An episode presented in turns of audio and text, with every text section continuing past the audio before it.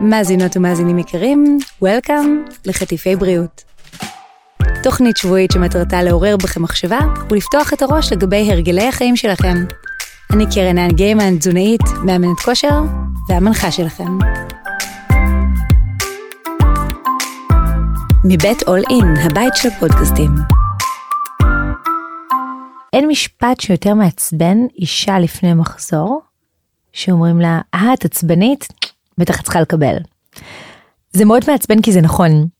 ויש נשים שחוות את התסמינים האלה בצורה קלילה, ויש כאלו שבצורה מאוד דרמטית. אני יכולה להעיד על עצמי שלפעמים כך ולפעמים כך. ולעיתים יש ממש התמודדות נפשית משמעותית סביב הווסת, PMS. כדי לשוחח על התסמונת הקדם ויסטית, גם קצת על סטיגמות של בריאות הנפש והרבה מאוד מידע מעניין, הזמנתי לכאן את דוקטור ורד בר, מנהלת מרכז חווה לבריאות הנפש של האישה, המרכז הרפואי שיבא. הנושא שלנו להיום זה נושא שכל אישה חווה ממש על בשרה וכל גבר שמוקף נשים חווה גם התסמונת הקדם ויסטית ה-PMS. אז אני רוצה כבר לתקן אותך שכל אישה חווה מחזור חודשי. כל אישה חווה, או רוב הנשים, כן, יש נשים שיש להם כל מיני סיבות לעל וסת, הריון למשל, או לא הריון, סיבות אחרות, אבל באופן עקרוני, משהו כמו, כולנו חוות את זה, יש את הדמם, לפעמים יש כאבים, יש כל מיני דברים, אבל חמישה עד שבעה אחוזים מהנשים חוות תסמינים משמעותיים מאוד לפני קבלת הדמם החודשי. Mm-hmm. זה יכול להיות תסמינים גם אה, פיזיולוגיים של כאבים, של גודש בשדיים, של נפיחות, של שינויים בתיאבון וכולי, אבל כשאנחנו מדברים על תסמונת טרומביסטית, mm-hmm. מה שרצית לדבר, אנחנו מדברים על נשים שחוות שינויים מאוד מאוד משמעותיים ב, ב, במצב רוח, הן יכולות להיות מאוד רוגזניות, הבעלים יכולים מאוד מאוד לסבול, יש לי כמה מטופלות שכל חודש מתגרשות מזל שהבעלים כבר יודעים לזהות ואומרים, לא נורא ממי, תכף תקבלי מחסור, הכל יהיה בסדר. אה, שתדעי שאני מהמתקדמות, אני כזה מהמתגרשות, ואז אני אומרת לעצמי, רגע, זה הזמן הזה בחודש, אוקיי, לא, מה מי שומע? לא מתגרשים בסוף. אה, אז בעצם את אומרת ש... רק מי שחווה את זה בעוצמה רבה אפשר לומר שהיא מתמודדת עם PMS ולא כל הנשים שמרגישות נקרא לזה את השינויים ההורמונליים כזה בקטנה זה לא PMS אני מבולבלת. אוקיי, okay. אז תראי, כולנו חוות את השינויים. השינויים mm-hmm. ההורמונליים, שוב, יש נשים שבעל וסת מכל מיני סיבות ביולוגיות או כאלו ואחרות, אבל נשים שיש להן ביוץ נורמטיבי, משהו כמו כל חודש, 28 ימים, 30 ימים, לא משנה, אז מה שקורה להם שיש, המחזור החודשי בעצם מתחילים לספור אותו מיום קבלת הדמם. ואז בעצם מה שקורה, שההורמונים לאט לאט עולים, mm-hmm. זה השלב הפוליקולרי של המחזור החודשי. הוא מגיע לשיאו בביוץ שההורמונים עולים, אסטרוגן, פרוגסטרון, ואז יש בעצם ירידה של ההורמונים מהביוץ ועד מחזור הווסת השני, mm-hmm. כאילו קבלת הדמם במחזור הבא, mm-hmm. ולזה קוראים השלב הלוטאלי, או בעברית שלב הגופיף הצהוב. Mm-hmm.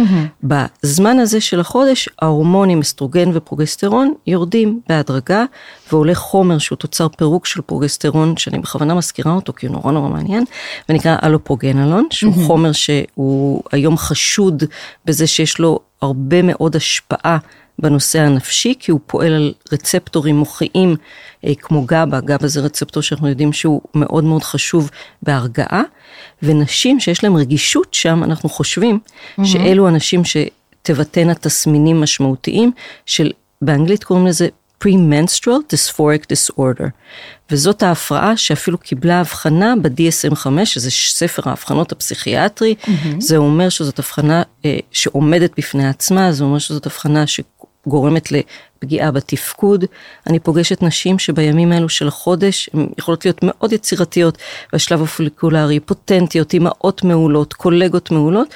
בשלב הזה של החודש פתאום מוצאות את עצמם שלא נוח להם עם עצמם, פתאום נעדרות מהעבודה, אה, יכולות או להיכנס לסכסוכים או להרגיש שלא משנה מה הן עושות זה לא טוב, שהם התחרטו על זה, יכולות לבטא המון המון תסמינים לא תפקודיים ומאוד מאוד לסבול. PMS זה מושג כאילו תת-אבחנתי, ואנחנו מדברים על אנשים באמת שסובלות, וזה כנראה אחוז יותר גבוה מהאנשים, משהו כמו עשרה אחוז מהאנשים, שיש להם ככה קצת שינויים, אבל לא בדרגה שמפריעה להם באיכות החיים, ולא בדרגה שבאמת משנה את התפקוד. אז כן, כשזה משבש את התפקוד מאוד, עוד רגע אנחנו נדבר על זה, זה מאוד מאוד דרמטי, אבל אני גם הייתי שמחה אם נדבר על אותן נשים שזה לא משפיע עליהן התפקוד באופן נרחב, אבל כן משפיע על החיים, זאת אומרת שאם אני עצבנית יותר, אז אני יותר אתפוצץ על, על בעלי, אני יותר אה, אכעס בעבודה, אולי אני יותר אבכה, כלומר אני בצחוק אני אומרת שכשאני גרה בתל אביב אז יש לנו אה, דייר רחוב אה, מאוד נחמד שכבר אה, שנים נמצא באותה נקודה וכשאני חולפת על פניו ובוכה אני יודעת שאני בדרך למחזור אז גם הדברים האלה האקסטרה רגישות הזו גם אם זה לא אה, בהבחנה ב-DSM 5 זה עדיין משנה חיים. אז, מאוד. אה, כן אז, אז מאיפה נתחיל בואי נתחיל באיך אני יודעת אם אני מתמודדת עם PMS מה שנקרא by the book או עם תסמינים שהם דומים אך לא משבשי חיים. אז תמיד כשאנחנו מדברים על אבחנות פסיכיאטריות, הקריטריון זה הפגיעה בתפקוד או מצוקה רגשית קשה. Mm-hmm. אז אם שוב, זה, זה דרגת החומרה ולא כל כך אה, אה, כן לא, כמו הרבה דברים okay. אוקיי. בפסיכיאטריה. זה מאוד הגיוני לבכות לפעמים, זה מאוד הגיוני להיות רגשן, השאלה עד כמה הרגשנות הזאת מפריעה לך. אז אם לצורך העניין, כמו שאת אומרת, את עוברת ליד הקבצן הזה ובימים האלו בחודש הוא יותר נוגע לך ללב וקצת דומט, ואולי את נותנת לו קצת יותר כסף, או אני לא יודעת משהו כזה, כל עוד את לא נותנת לו את כל המשכורת שלך, אז לא נורא.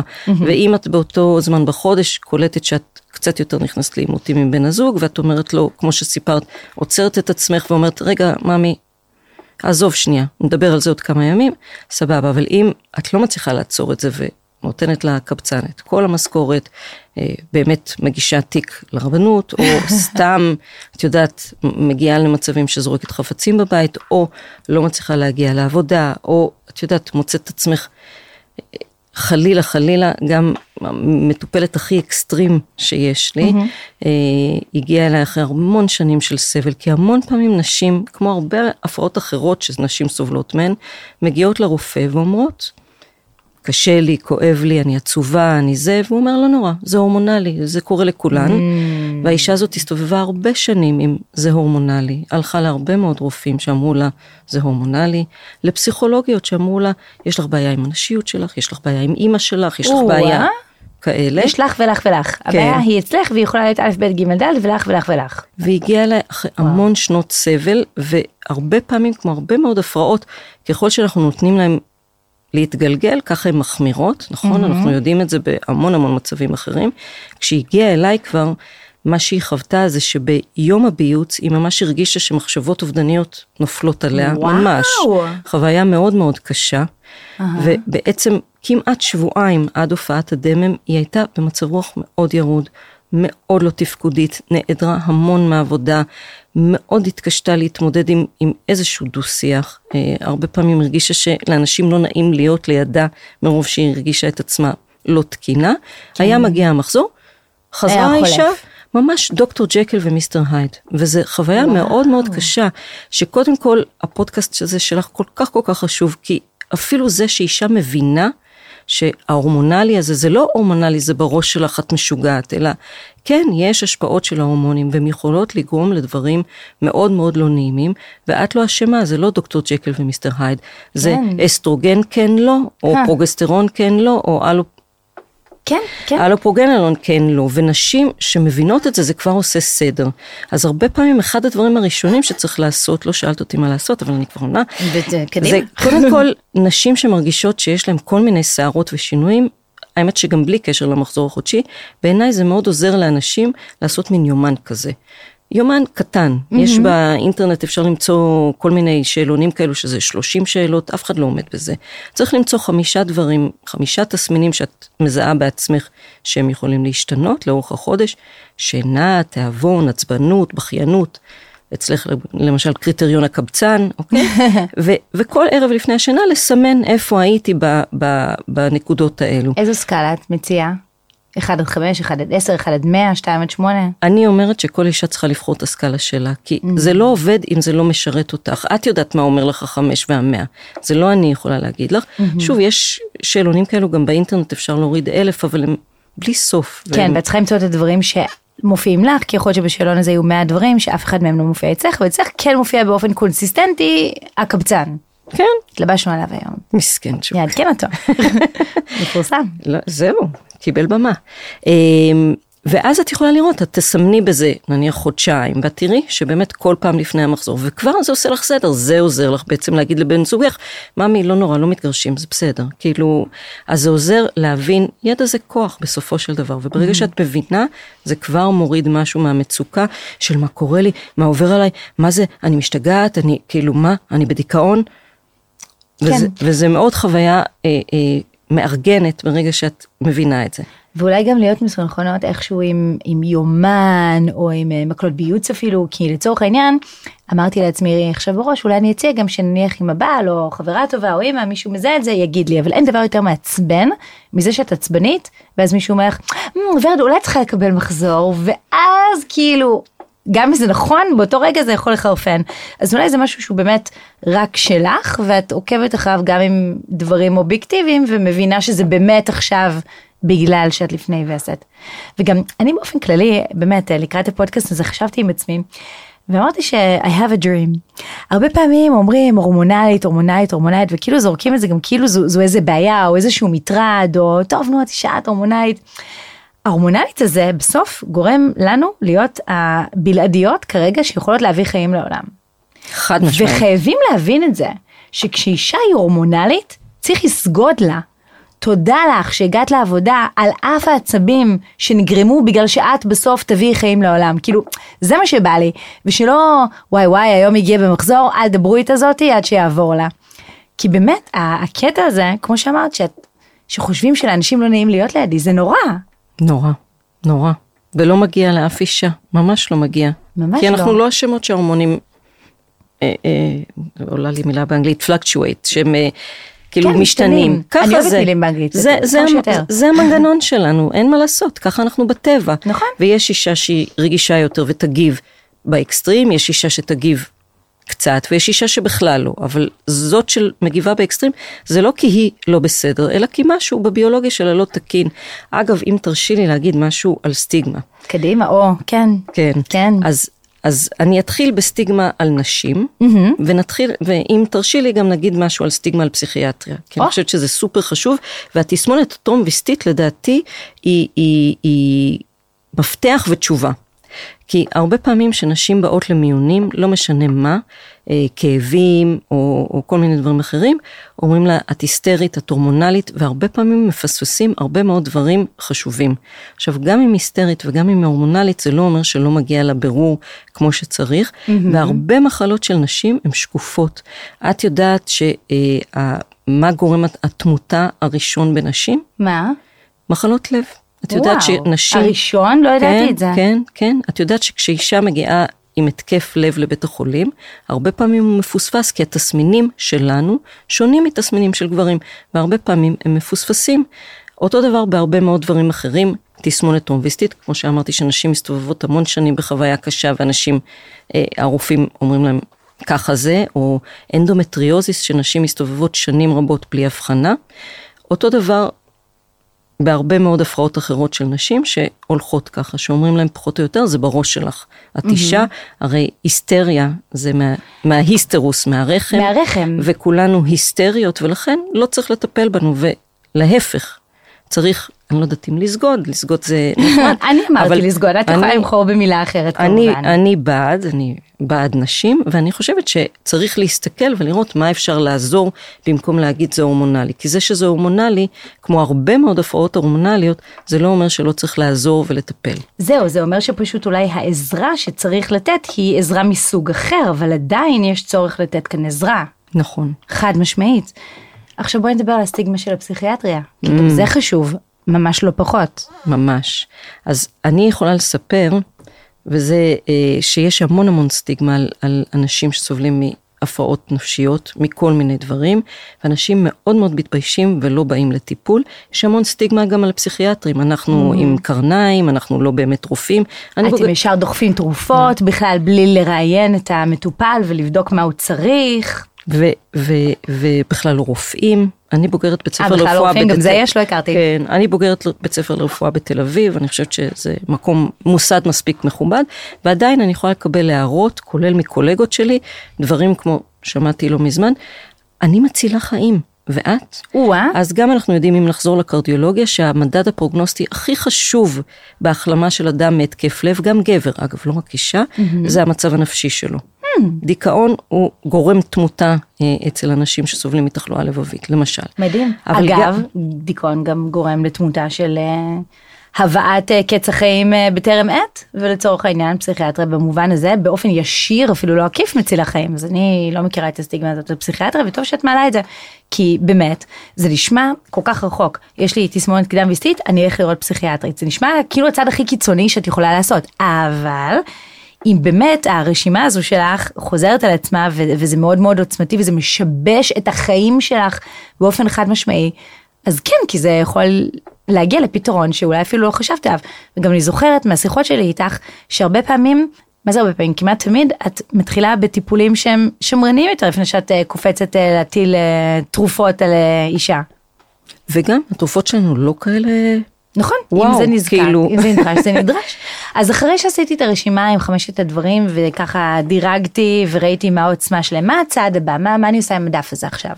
קודם כל זה הרבה פעמים גורם להקלה. זה צריך לדעת. דבר שני, אם באמת אנחנו רואים שיש איקס ימים בחודש בשלב הלוטאלי, בשלב שלפני שמופיע הדמם, ובאמת התסמינים עוברים איך שמופיע הדמם, או, או יום יומיים לתוך הדמם, אז באמת אנחנו יכולים ל- ל- להגיד, אוקיי, אישה סובלת מתסמונת טרומביסטית.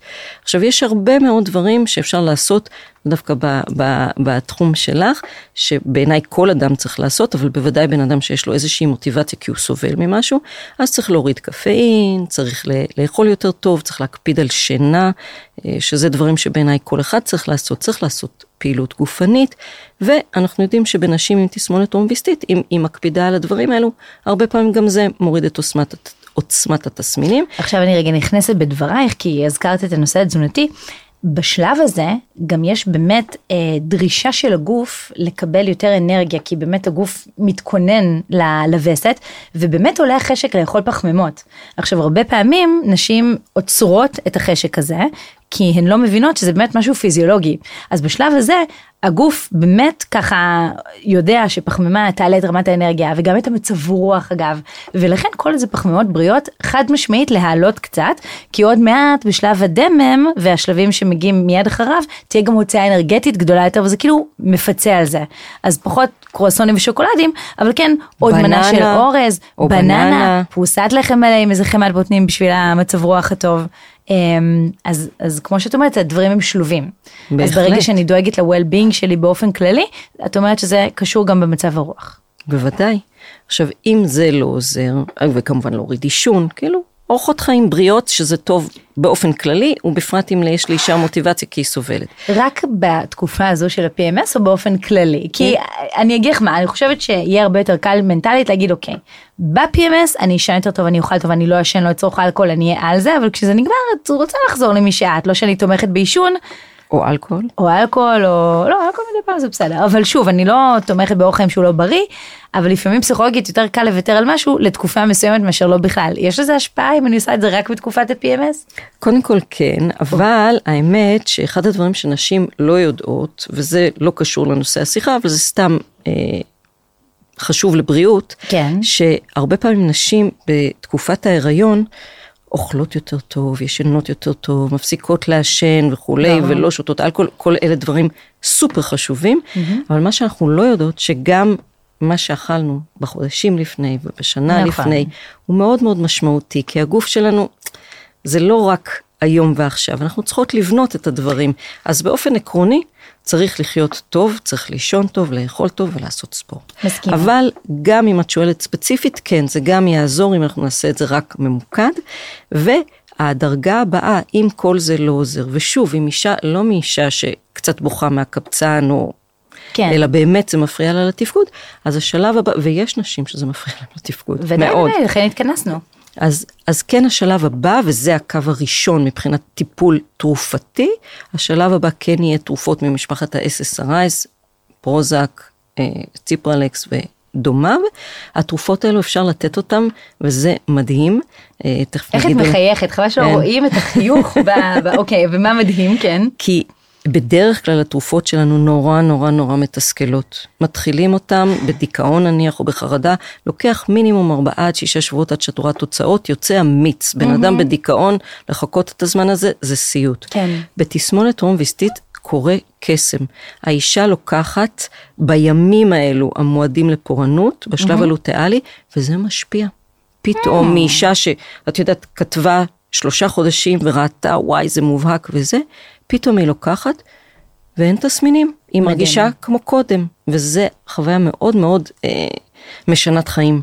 שה... זה, זה באמת כמו קסם, זה השפעה מיידית, זה מדהים, וזה גם ככה אה, צריך אותם לאורך כל החודש, או שזה רק ב-PMS? בהרבה מאוד נשים שיש להן תסמונת מובהקת, מספיק לקחת ב, בימים המועדים לפורענות, בדיוק כמו שאמרת, לא לשתות אלכוהול וזה וזה וזה, מדהים. בימים המועדים. כן. כן, תראי, וזה- למען הסר ספק, אורח חיים בריא, אני תומכת בו תמיד, אבל לפעמים עדיף משהו מאשר לא בכלל, ברור. אם האלטרנטיבה היא לא בכלל, ופה במקרה של תרופות את אומרת, וואו, יש נשים שאפילו רק ממוקד ב- בתקופה הזאת, שזה אפילו- תמיד משמח. אפילו ימים של חמישה ימים, יש נשים שמספיק להם חמישה ימים. זה די מדהים. האמת, שמבחינת מדע רגע, זה mind blowing. ממש. וזה מחזיר אותי לסטיגמה בפסיכיאטריה, עד כמה זה ביולוגי. כי שוב, זה ממש מתוזמן עם השינויים ההורמונליים. אז אי אפשר להגיד שפסיכיאטריה זה בראש שלך. כן, זה בראש שלך, אבל זה בראש שלך בחומרים שיש לנו בראש, ברצפטורים, בנוירוטרנסמיטורים. זה מחלה ביולוגית כמו כל מחלה אחרת. מדהים. זה שאנחנו עוד לא יודעים למדוד את הדברים כמו שצריך, זה כי המוח שלנו הרבה יותר מתוחכם מכל איבר אחר בגוף, זה הכל. או-אה, התחכום הזה עולה לנו ביוקר, אנחנו יצורים מתוחכמים ותמיד זה יותר מורכב. ואיזה עוד סוגים של אה, טיפול או תרגילים אפשר לתת למישהי שמתמודדת עם אה, תסמונת קדם וסטית, אבל שלא מוגדרת ככזו שצריכה תרופות כרגע. תראי, אה, ניס, ניסו, ויש לא מעט מחקרים בכל מיני דברים אלטרנטיביים. החל מאומגה 3, כל מיני צמחים למיניהם, אני לא מומחית בזה, אף אחד מהם לא נמצא כיעיל באופן מובהק. אבל יכול להיות שאישה שהתסמונת שלה פחות חמורה, זה כן יעשה משהו. יש אה, טיפול אה, אה, שדיברנו עליו בעבר, CBT, שזה אה, טיפול בעצם קוגניטיבי התנהגותי, שמלמד אנשים לשנות דפוסי חשיבה והתנהגות, הרבה פעמים גם מאוד עוזר להתמודדות עם התסמינים. ו... בדיוק כמו שאמרנו שעצם ההבנה הרבה פעמים מורידה את המצוקה, גם היכולת שלנו לנהל את, ה, את התסמינים מאוד מאוד מפחיתה אותם. כי פתאום את מבינה מה יש לך. ממש. ופתאום את מבינה שזה לא משהו כזה של טוב, זה, זה אצלי ו- ו- וחובת תסכול, פתאום יש לזה שם, אז זה כזה מוריד אבן מהלב, ואז את אומרת אוקיי, יש לזה שם, עכשיו בוא ננהל את זה שנייה. וזה מחזיר לך שליטה. ושליטה זה דבר מאוד מאוד חשוב, כי כשאנחנו מרגישים שאיבדנו שליטה, זו חוויה מטלטלת. וברגע שהחזרנו שליטה, ואנחנו יודעים אפילו להגיד לעצמנו בראש, גם אם עוד לא הצלחנו להפחית את החומרה, שאוקיי, יש לזה מועד תפוגה, זה, זה לא יהיה לנצח, זה עוד כמה ימים עובר, זה כבר מוריד מאוד, וגם כמו הרבה מאוד דברים אחרים, אם יש לי משהו ואני לא מבינה, זה מעורר בי חרדה. החרדה כשלעצמה, מעצם האדרנלין הגבוה והסטרואידים, היא מחמירה את התסמינים, אז אני עוד יותר נבהלת, ואז זה ויש סייקל כזה שחוזר ומגביר את עצמו ועוד ועוד. ואם אני צריכה להגיד לעצמי, אוקיי, זה תסמונת טרומביסטית, זה יעבור, ואני מרגיעה את עצמי, אז גם, הפלא ופלא, גם התסמינים יכולים לרדת. הורמון הסטרס באופן פיזי, הקורטיזול, פחות כשאת בפחות חרדה ובסערה, ושוב, זה מחזיר אותנו לנושא שזה ממש נטו ביולוגיה לפעמים. לא לפעמים. לא לפעמים, אה? יש לפעמים שאנחנו לא יודעים להגיד מה זה הביולוגיה. Mm, יפה, תמיד. אבל זה תמיד ביולוגיה, אנחנו בן אדם, אנחנו גוף, אנחנו חומר, והחומר הזה יוצר המון דברים מופלאים, כמו שאמרת, חיים, שזה רק אנחנו הנשים יכולות לעשות, אבל גם כל מיני דברים אחרים, כל מיני תסמינים פחות נעימים. כן. אני חוזרת רגע אחורה לנושא של תוספי תזונה שציינת, כי באמת, באמת, אה, אני עוקבת אחרי זה, קרן היא דיאטנית, ואם אני אצליח למצוא את התוסף שיעזור ל-PMS, אני את שלי עשיתי, מה שנקרא. ממש. ובאמת המחקרים עדיין לא מראים בצורה מובהקת. ניסו אומגה 3, ניסו גם אה, צ'סנאט, ערמונים ותמציות וכאלה, ושום דבר לא באופן מובהק. אבל... שיח אברהם. שיח כל אברהם. נכון. אה, וכמו שאת אומרת, אם באמת מתייעצים עם אנשי מקצוע ואין איזושהי קונטרה אינדיקציה לקחת, אז אפשר לקחת, כי גם אם זה יעבוד פלסבו, מה אכפת לי? זה עבד. שווה לנסות. אבל באמת, לצערנו, אין משהו משמעותי וחזק מספיק שאני יכולה להגיד, אוקיי, ההמלצה היא לקחת כך וכך מזה, כי זה יעשה כך וכך. יכול להיות שגם עוד אין. למה אני אומרת עוד אין? Mm-hmm. כי אנחנו במקום מאוד מעניין היום. כי אמרתי, זה קיבל הבחנה ב-DSM, DSM זה הספר האבחנות האמריקאי לאבחנות אה, רפואיות, ולדעתי המחקר ילך ויתעמק בזה, כי ברגע שיש הבחנה, יש לנו יותר דרך אה, לחקור, ויכול להיות שהיום אנחנו מדברות ואין מחקר שתומך בכל מיני אה, אה, תוספי תזונה או דברים אחרים, יכול להיות שעוד כמה שנים נשב פה וכן יהיו. Mm-hmm. אני לא, אני מאוד אופטימית. ודאי. תראי מה זה אופטימית, אני אופטימית שמחפשים, אני לא יודעת אם ימצאו, כי באמת זה, כמו שדיברנו קודם, יש פה שילוב של הורמונים וחומרים שהם נגזרת של אותם הורמונים, ו- וזה נשמע לי מאוד מורכב, מעניין יהיה לראות אם נוכל למצוא מענה ש... נראה לי שאולי קודם צריך למצוא את המנגנון המובהק ואחרי זה, אבל מי יודע, אולי עוד שנה מהיום אני אוכלת את הכובע. והנה מצאנו. אני יכולה להגיד uh-huh. שצריכים להיות צנועים בעיניי, כי באמת המוח הוא איבר מופלא, כל הגוף שלנו הוא איבר מופלא, באמת, אה, איברים מופלאים.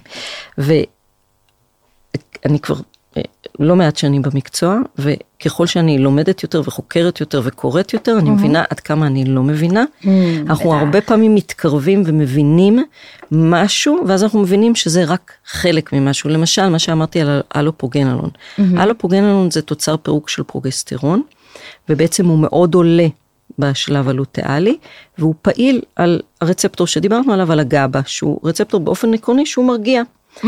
וכבר פיתחו תיאוריה שאומרת שאצל נשים שיש להן תסמונת טרומביסטית, שאגב לצערנו הנשים האלו יותר מועדות לפורענות גם בהקשר של דיכאון אחרי לידה, באותו מנגנון של עלייה באלופרוגן, כנראה, כן? כי סטטיסט... זה מנגנון משוער. זה מנגנון משוער, okay. אבל אנחנו כן רואים שנשים שמפתחות דיכאון אחרי לידה, כשאנחנו בודקים באנמנזה, יש להם יותר היסטוריה של uh, תסמונת טרומביסטית. אותם נשים, גם יש להם יותר סיכון לתסמונת גיל המעבר, ששוב, זה תסמונת של ירידה באסטרוגן, mm-hmm. שבכלל האסטרוגן זה הורמון מופלא, חוץ מזה שהוא שומר לנו על הלב ועל העצמות, אנחנו גם יודעים ספציפית בפסיכיאטריה, אה, אני גולשת מהתסמונת טרומביסטית, אז, אז אנחנו אני יודעים... אני אחזיר אותך עוד רגע, אל תדאגי. סבבה. אנחנו יודעים למשל בפסיכיאטריה, mm-hmm. שכשמדברים על סכיזופרניה, סכיזופרניה זאת המחלה הפסיכיאטרית, זו מחלה שבאה לידי ביטוי בפסיכוזות חוזרות, והרבה פעמים בירידה תפקודית וירידה בכל התקף פסיכוזה יש נזקים. Mm-hmm. אז זו מחלה שאנחנו מאוד מאוד רוצים לעזור לה ולטפל בה, ובינתיים אנחנו יודעים לעזור לתסמינים, אבל לא לטפל בליבה. Mm-hmm. המחלה היא נפוצה בשכיחות גבוהה, אה, לא גבוהה, סליחה, באחוז אחד בערך, בשכיחות דומה בין גברים לנשים. Mm-hmm. עכשיו, אבל מה שאנחנו רואים שהמחלה שונה לגמרי בין גברים לנשים. אצל גברים היא מופיעה הרבה יותר מוקדם, אצל נשים יותר מאוחר, אצל גברים סביב 15 עד גיל 20, אצל נשים קצת יותר מאוחר, אבל מה שעוד יותר מעניין, שאצל נשים המחלה הרבה יותר מתונה, הן מגיבות למינונים יותר נמוכים של תרופות. בגדול, בסטטיסטיקה, תמיד יהיה את ה outlier. אבל מה שקורה מאוד מעניין, שאצל גברים יש את ה peak הזה של ההופעה בגילאים הצעירים, וזהו. אצל נשים יש עוד peak בגיל המעבר, mm-hmm. ובגיל המעבר גם יש תחלואה חדשה של סכיזופרניה בנשים, שאין בגברים, וגם נשים שהיו מאובחנות כסובלות מסכיזופרניה, פתאום המינונים שהספיקו להם בעבר, mm-hmm. פתאום לא מספיקים להם עכשיו. ולמה תורמים את המידע הזה? פרופסור מאק וייזר, הבוס שלי, עשה מחקר מאוד מעניין, שאני מאוד מאוד מתעניינת להתעמק בו עוד ולהרחיב אותו. נשים כאלו, הרבה פעמים שמוסיפים להם אסטרוגן לטיפול התרופתי, אנחנו מצליחים להוריד מאוד את התסמינים, כאילו לשפר שוב את היעילות של הטיפול התרופתי. כמה האסטרוגן שלנו משמעותי. מדהים. וכמה תוצר פירוק שלו משמעותי, שבהיעדרו אנחנו באמת יכולות להיכנס לנושא של PMS משוגע. רואה איך החזרתי אותנו לנושא? ככה, בקלות. אז מה עוד חשוב לנו לדעת על תסמונת קדם ויסטית? או שממש עברנו על כל הדברים שחשוב לדעת? תראי, הרבה פעמים אה, רופא נשים יציע גלולות. או. אוקיי? אני. עכשיו, גלולות אה, למעשה אמורות לחקות את השינויים ההורמונליים הטבעיים, אבל ל, אה, לגרום לזה שלא יהיה ביוץ ואז אין הריון. עכשיו, במובן הזה הגלולות לא עוזרות Mm-hmm. מכיוון שהן מחקות את השינויים ההורמונליים ולכן נשים hmm. תמשכנה להרגיש תסמונת טרומביסטית. זאת אומרת שגם אם אני לוקחת גלולות ברצף, אני לא מקבלת וסת, okay. אוקיי. עדיין אני ארגיש PMS? לא, רק אם לא. אני לוקחת ברצף. אם את לוקחת ברצף, את כן תצליחי להוריד את התסמונת הטרומביסטית, mm-hmm. אבל הרי בסופו של דבר תעשי הפסקה, אז בהפסקה את יכולה שוב לחוות תסמונת טרומביסטית. זאת אומרת שאם אחת מהמאזינות התייעצה עם רופא הנשים והוא אמר גלולות, דעי שהגלולות צריכות להיות רציפות, אחרת את מתמודדת עם תסמונת קדם ויסטית על אף העובדה שאת לא יכולה להיכנס להיריון כי לקחת גלולות. זה נכון, הסיפור. נכון. וואו, זה מידע, נכון. חתיכת מידע. עכשיו, אישה שממילא לוקחת גלולות כי, כאמצעי מניעה, או יש נשים שלוקחות גלולות מכל מיני סיבות, שזה בסדר גמור, אז יכול להיות שזה צריך להיות קו ראשון, לנסות לעשות את זה ברצף, שוב, בהתייעצות עם רופא נשים, אני לא רופאת ברור, נשים, לא אני נותנות- פסיכיאטרית, לא, בפסיכיאטריה אני מותר לי לתת המלצות וכולי, נכון, נכון. ברופאת נשים אני לא, ואני לא מתיימרת, כל אישה צריכה להתייעץ עם רופא הנשים שלה, מה המשמעות בשבילה לקחת ברצף או לא ברצף, ודאי. אני קטונתי, אבל במידה ורופא הנשים מאשר את זה, זה כן יכול למנוע בעצם את התסמונת הטרומביסטית. אז זה גם דרך להתמודד. יש עוד דרכים הורמונליות, אבל הן הרבה פעמים יותר קיצוניות. למשל, אפשר בעצם להכניס אישה לעל וסת, או מה שנקרא מנפאוז אה, כימית, לתת לה. הורמונים שמדכאים ביוץ, אבל זה יגרום לתופעות לוואי קשות אחרות, וזה הרבה פחות מומלץ. כן. אה, אנחנו בדרך כלל לא מגיעים לזה עם תסמונת טרומביסטית. אבל שוב, הבשורה הגדולה זה גם באמת גלולות ברצף, או לתת את, ה, את הנוגדי דיכאון, נוגדי חרדה, בעיקר פרוזק, לוסטרל, ציפרלקס, לא משנה, אני לא מנסה לעודד איזה ברור, אה, ברור, ברור. תכשיר מסוים. אה, הרבה פעמים או רק בשלוב הלוטאלי, או אם אישה לא מגיבה או צריכה יותר, אז גם בכל המחזור. זה הרבה פעמים פותר את כל הבעיה וגורם לחודש יפה, ואם סיפרתי על האישה קודם, המטופלת שלי, שהייתה מגיעה ממש עם מחשבות אובדניות מרגע הביוץ, אז אה, פרוזק עשה את העבודה. מדהים. וגם כמובן כמובן מה שהתחלנו זה גם המקום שאיתו אנחנו נסיים שקודם כל תביני שזה מה קורה מה שקורה כי ייתכן וזה מעצמו יוליד את הפתרון והתחושה הטובה. אמן. דוקטור ורד בר זה כיף. אני. אארח אותך שוב את לא בורחת לי לשום מקום את לא בורחת. בשמחה. תודה, תודה קרן.